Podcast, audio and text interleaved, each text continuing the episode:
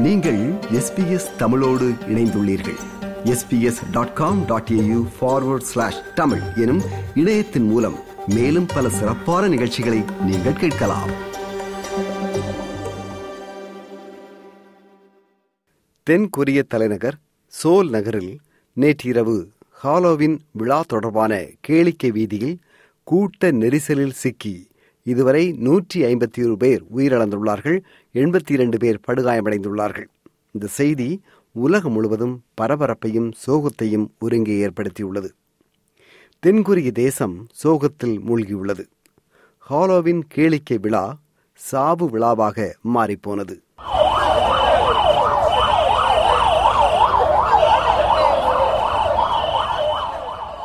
தலைநகர் சோலின் இட்டோவான் எனும் வீதியில் நேற்று இரவு சுமார் பத்தரை மணி அளவில் சுமார் ஒரு லட்சத்திற்கும் அதிகமான இளைஞர்கள் இளம்பெண்கள் திரண்டதில் ஏற்பட்ட நெரிசல் இத்தனை பேரை காவு கொண்டுள்ளது. கடந்த இரண்டு ஆண்டுகளாக கோவிட் காரணமாக இத்தகைய விழாக்கள் நடைபெறவில்லை என்பதால் மாஸ்க் அணிய தேவையற்ற கட்டுப்பாடுகளற்ற விழாவாக நடத்தப்பட்ட ஹாலோவின் விழாவில் இருபது வயதுகளில் உள்ள பல்லாயிரக்கணக்கான இளைஞர்களும் இளம்பெண்களும் திரண்டார்கள். மிகவும் குறுகிய வீதியில் ஆயிரக்கணக்கில் இவர்கள் திரள கூட்ட நெரிசலில் ஒருவரோடு ஒருவர் மோதி கீழே சரிய பலர் அந்த இடத்திலேயே நசுங்கி உயிரிழந்துள்ளார்கள்.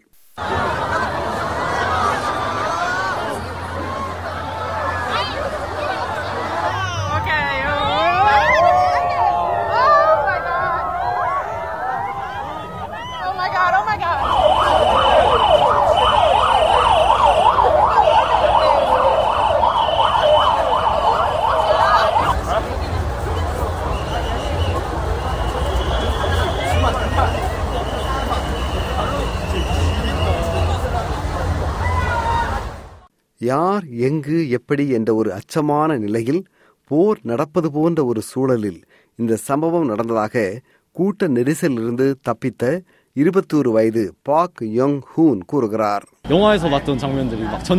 We saw what looked like scenes of chaos from out of a war.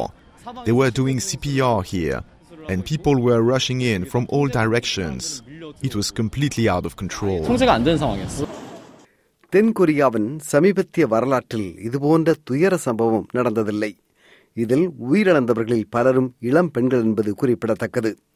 அவசரகால சேவை பணியாளர்கள் மட்டுமே சுமார் நானூறு பேர் நூற்றி நாற்பது ஆம்புலன்ஸ் சேவைகள் அவசரகால சேவை வாகனங்கள் என்று பலவித உடனடி நடவடிக்கையில் அரசு இறங்கினாலும் பலரை காப்பாற்ற இயலவில்லை.